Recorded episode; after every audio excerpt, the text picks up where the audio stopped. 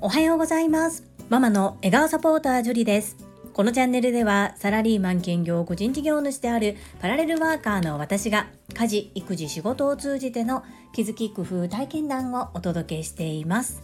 さて皆様いかがお過ごしでしょうか？本日は昨日ホワイトデーに私のところに届いた夢かなう石鹸についてお話をさせていただきます。最後までお付き合いよろしくお願いいたします。本日は大きく2つのテーマに分けてお話をさせていただきます。1つ目夢かなう石鹸ってなーに。2つ目個包装とブロック石鹸の違いについてです。本日のサムネイルはエレナ・フローラさんのホームページよりお借りいたしました。こちらをご覧いただけると個包装とブロック石鹸の違いは一目瞭然かとは思いますがご説明いたします。まず一つ目の夢叶う石鹸ってなーにっていうところからお話をさせていただきます。この石鹸は横浜の無添加石鹸工房エレナ・フローラさんで作られている石鹸です。エレナ・フローラさんを経営されている坂井谷道さんはスタンド FM にて自分の夢に寄り添うラディオというチャンネルを配信されています。こちらもとってもためになる配信ですので、エレナ・フローラさんのホームページと一緒に概要欄にリンクを貼らせていただきます。聞いていただけると嬉しいです。よろしくお願いいたします。そんな坂井谷道さんが作られるこの夢叶う石鹸特徴は大きく分けて3つあります。1つ目、朝倉千恵子先生がプロデュースされている。2つ目、材料にこだわっている。3つ目、地球にも体にも優しいということです。1つ目の朝倉千恵子先生プロデュース。こちらはタイトルそのままなのですが、株式会社新規開拓代表取締役社長でもあり、 Voicy チャンネル世界はあなたの仕事でできているで配信をされている朝倉千恵子先生がプロデュースされた石鹸ということになります。なので私もこの存在を知ったのは Voicy で朝倉千恵子先生の配信を聞いたからということになります。2つ目の材料にこだわっているです。こちらはもともと坂井谷道さんがお嬢様がアトピー性皮膚炎だったというところから石鹸をご自身で作られたっていうのがお店の始まる原点となっておられます。というところから体に悪いものは一切入っておりません。無添加。さらには香料も有機栽培のものを使ったり本当に材料にこだわって丁寧に良いものを作られています特にこの夢かなう石鹸には活性エキスというものが配合されています。活性エキスとは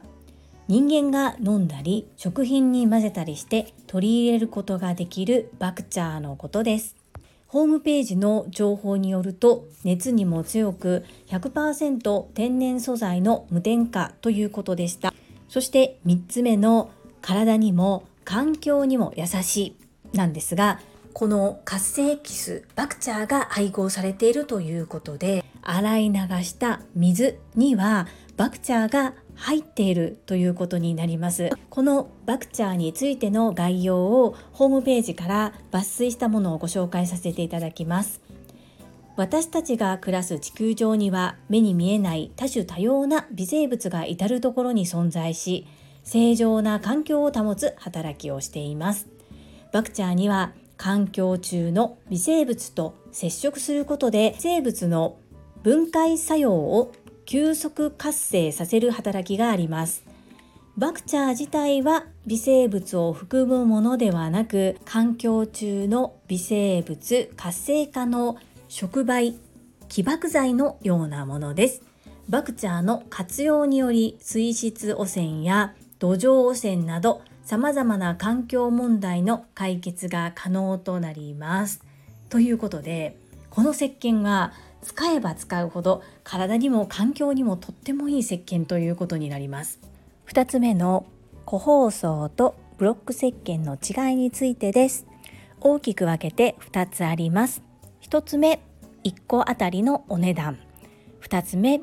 1個あたりのグラム数ですまず1つ目の1個あたりの価格なんですが個包装1個分のお値段よりもブロックで購入する際の1個あたりのお値段の方がお安くなっております。2つ目の1個あたりのグラム数。こちらもブロックで購入をする方が若干グラム数が多くなっております。これは個包装のものは少し削ったり焼いたりして表面を平らに滑らかにするためにやはり石鹸量がただ切っただけのものよりも減ります。おそらくそんなに数グラムとかだと思うんですけれどもそのまま切りっぱなしで使うよりは量が少なくなります。あえて、まあ、デメリットをあえて言うとすると1回に支払うコストは高くなるかなというふうに思いますが私のように日常使い常に利用している人にとってはこのブロック販売の方がお買い得でとても使いやすいのではないかなというふうに思います。私の場合は最初からお友達と半ぶっこするということを坂井谷道さんにお伝えしていたのでとても気の利く坂井谷道さんは送付してくださる時からもう4つずつに分けて梱包してくださっていました。ありげなくこういう気遣い心配りができるって本当に素敵だなといつも思います。ということで夢かなう石鹸とはというお話と個包装とブロック石鹸についての違いについてお話をさせていただきました。ここからは私の所感をお話しさせていただきます。私は今メイク落とし洗顔髪の毛を洗うためのシャンプーの代わりとしてフル活用させていただいております。お肌の調子絶好調です。実は約1年半ほど前は大人ニキビといいますか40代後半にもなって急にニキビが顔にでき始めしかも厄介な白ニキビ触らなければいいんですけれどもお化粧をする時などに触りたくて触っているのではなくて触れてしまって結局悪化して皮膚科に通ってみたけど全然良くならずいろんな市販の無添加と書かれているクレンジングや洗顔を試しました。これは私が坂井谷道さんが大好きでエレナ・フローラさんの大ファンだからということで大げさに言っているのではなく本当に困っていたんです。そんな中もう何を使っても皮膚科に通っても全然良くならない。っていう時にこの夢かなう石鹸のことを知りました。それは一昨年の11月の話だったと思います。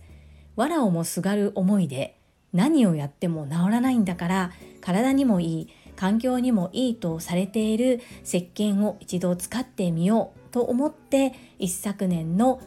クリスマスに自分のプレゼントにということでまずは2つだけ購入してみたのが始まりです。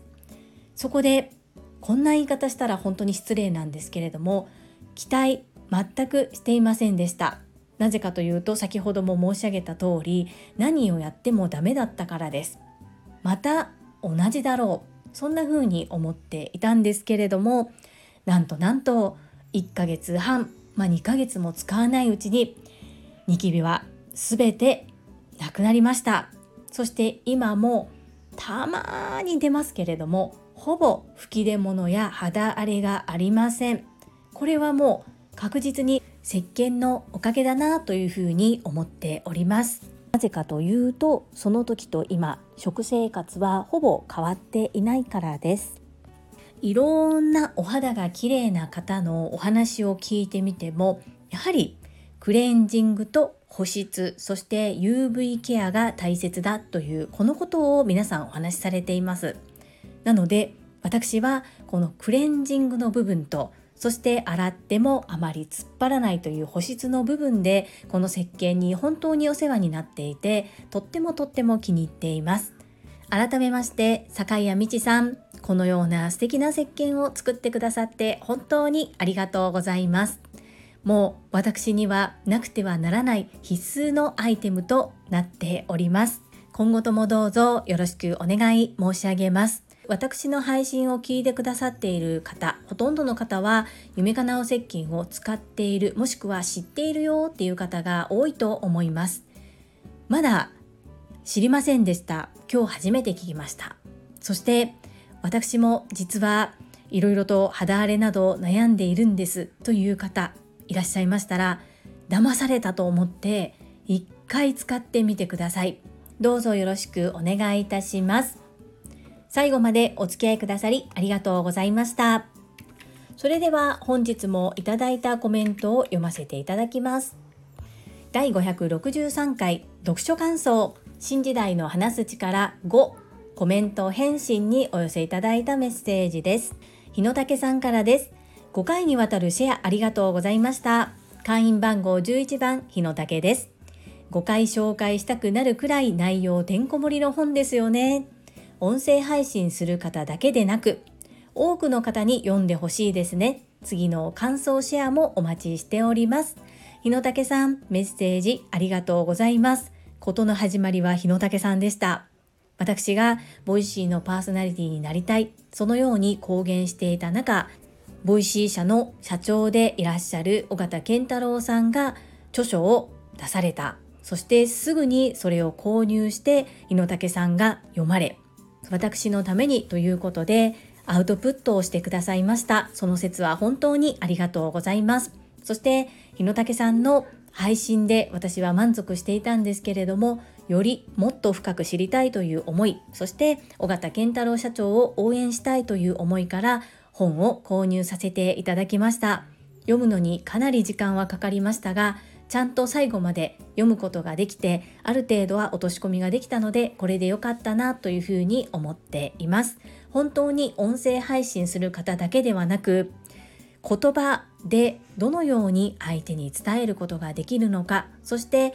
話をしてくださる方にどうやったら気持ちよく話をしていただけるのかっていうことが学べる本だなというふうに思っております。なかなか日野武先生のようにはいきませんが、これからも少しずつ読書してまいります。メッセージありがとうございます。続きまして、英語学習者と世界をつなぐキューピット英会話講師高橋明さんからです。樹里さん、読了おめでとうございます。祝次は何を読むのか楽しみですね。フランス語のスカートとジップと言うんですよ。わかりづらくてごめんなさい。だからスカートって言って怒られたんです。イタリアでもシャネルはフランス語なんですね。イタリアの店員さんは英語なら話せる人とフランス語なら話せる人といたりするのでどっちがいいですかって聞いたりしてました。下町のお土産屋さんはイタリア語オンリーだったからフランス語でやり取りすると伝わりやすかったです。確かにパリの高級ブティックでフランス語で展示されている商品以外もあるのかと聞いたらたくさん見せてくれました。そしたらお店にいた他の日本人観光客の波が押し寄せてきてびっくりしたことがあります。その土地の言葉を話せた方が相手も喜んでくれますね。なんか話がそれてごめんやで。高橋明さんとっても貴重なお話をありがとうございます。フランス語でジップって言うんですね。それでスカートと言われて怒られちゃったということですね。本当に英語と日本語立ちをして一生懸命フランス語を喋っていて使っていてたまたま出た一言で怒られた。こうね昨日の朝倉千恵子先生の Voicy ではないですけれども女性は普段を見ていてそして共感褒めてほしいというところだなというのを高橋明さんのコメントを見ながら私は思い出していました。そうイタリアのシャネルはおそらくフランス人が来ていて常駐しているようなイメージでした。イタリア人の方がこうあえてフランス語で話しているという感じではなかったですね。そしてこのパリの高級ブティックでのお話面白いですね。ですが日本でもそうです。外国人の方が一生懸命片言でも日本語を喋ろうとしているとこうね本当に愛おしいと言いますか何でもしてあげたくなっちゃう気になりますよね。私も韓国語片言なんですけれども大親友のミンジョンがいない間に一人でいろいろと街をふらふらしたり日本語が通じるところであったとしても自分の韓国語がどれぐらい通じるのかっていうのをやってみたくて片言ですが話しかけたことがあります。そんな時本当に片言なのに韓国語上手だねっていう風に皆さん言ってくださるんですよね。日本でもそうじゃないですか。片言でも喋ってくださったらわ日本語上手ですねって思わず言ってしまいますよね。そういうコミュニケーション私大好きです。なんか話がそれてごめんやでと書いてくださってましたがめちゃくちゃそれてもめっちゃ嬉しいでということでお返しさせていただきます。高橋明さんメッセージありがとうございます。続きまして福田秀夫さんからです。会員番号17福田秀夫です。私も研修を行う際アイスブレイクは意識しています。ただアイスブレイクが長すぎて本題が尻すぼみになってしまう時があり反省することが多々あります。受講する側からしても本題よりもアイスブレイクの方が楽しいし記憶に残るんですよね。これは忘れてくださいといった内容ほど覚えていたりして言った本人が忘れていることもあったりアイスブレイクの内容もブラッシュアップしなければと思う今日この頃です。以上です。アンニョン。福田秀夫さんメッセージありがとうございます。やはり福田秀夫講師もアイスブレイク意識されてるんですね。そうなんです私思うんですがこういうアイスブレイクとかをこういろいろと引き出しがあってポンポンポンって出せる方って本当に人生経験豊富だったり好奇心が旺盛でいろんな経験をされてるからこそこう引き出しが多いのかなというふうに思います。またそういったお話を冒頭にしてくださるとこうピリッとした回でも最初に少し和むことでこう入りやすかったりするので私もアイスブレイクとっても楽しみにしている人です。今でも素敵なんですがさらにブラッシュアップをされるということでね今後どんなアイスブレイクが聞けるかとっても楽しみですね。いつか私も福田秀夫さんの講座受けてみたいです。メッセージありがとうございます。最後に高尾さんからです。毎日ほめほめ100本ノック。60読書完了やりました。読書習慣のなかった樹里さんが読書をしてその学びや気づきをスタイフで配信。すごいです。1年前の樹里さんが今の樹里さんを見たらびっくりですね。自分で自分のこと褒め褒めしてくださいね。高尾さんメッセージありがとうございます。そうなんです。周りから見たらえー、1冊読むのに2ヶ月もかかってるのって思われそうなんですが本当に1年を通じて1冊読んだか読んでなかったかぐらい全然読書してなかったんです。私めっちゃ恥ずかしいんですけれどもそんな私が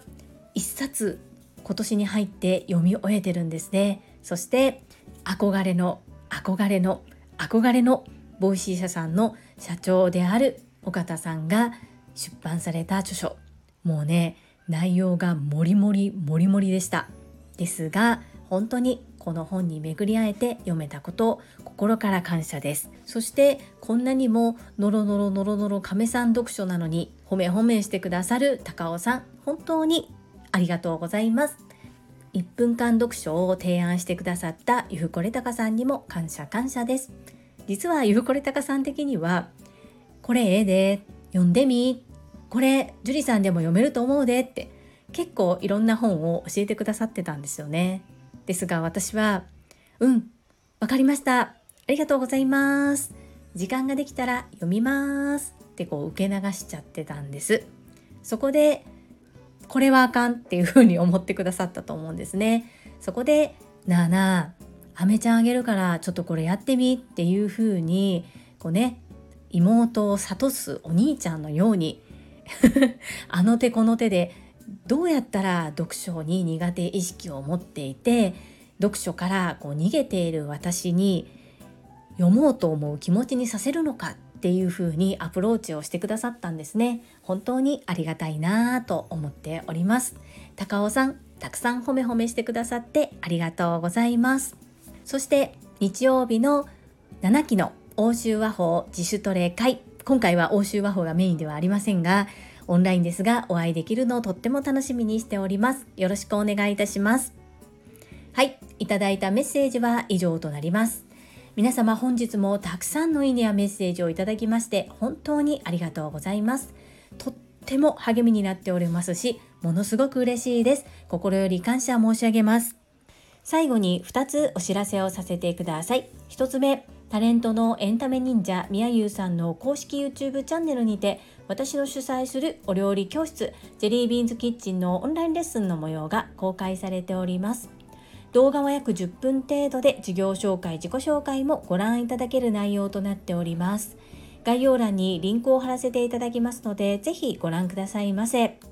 2つ目100人チャレンジャー in 宝塚という YouTube チャンネルにて42人目でご紹介をいただきました。らは私がなぜパラレルワーカーという働き方をしているのかということがお分かりいただける7分程度の動画となっております。こちらも概要欄にリンクを貼らせていただきますので合わせてご覧いただけると嬉しいです。どうぞよろしくお願いいたします。それではまた明日お会いしましょう。素敵な一日をお過ごしください。ママの笑顔サポーター、ジュリでした。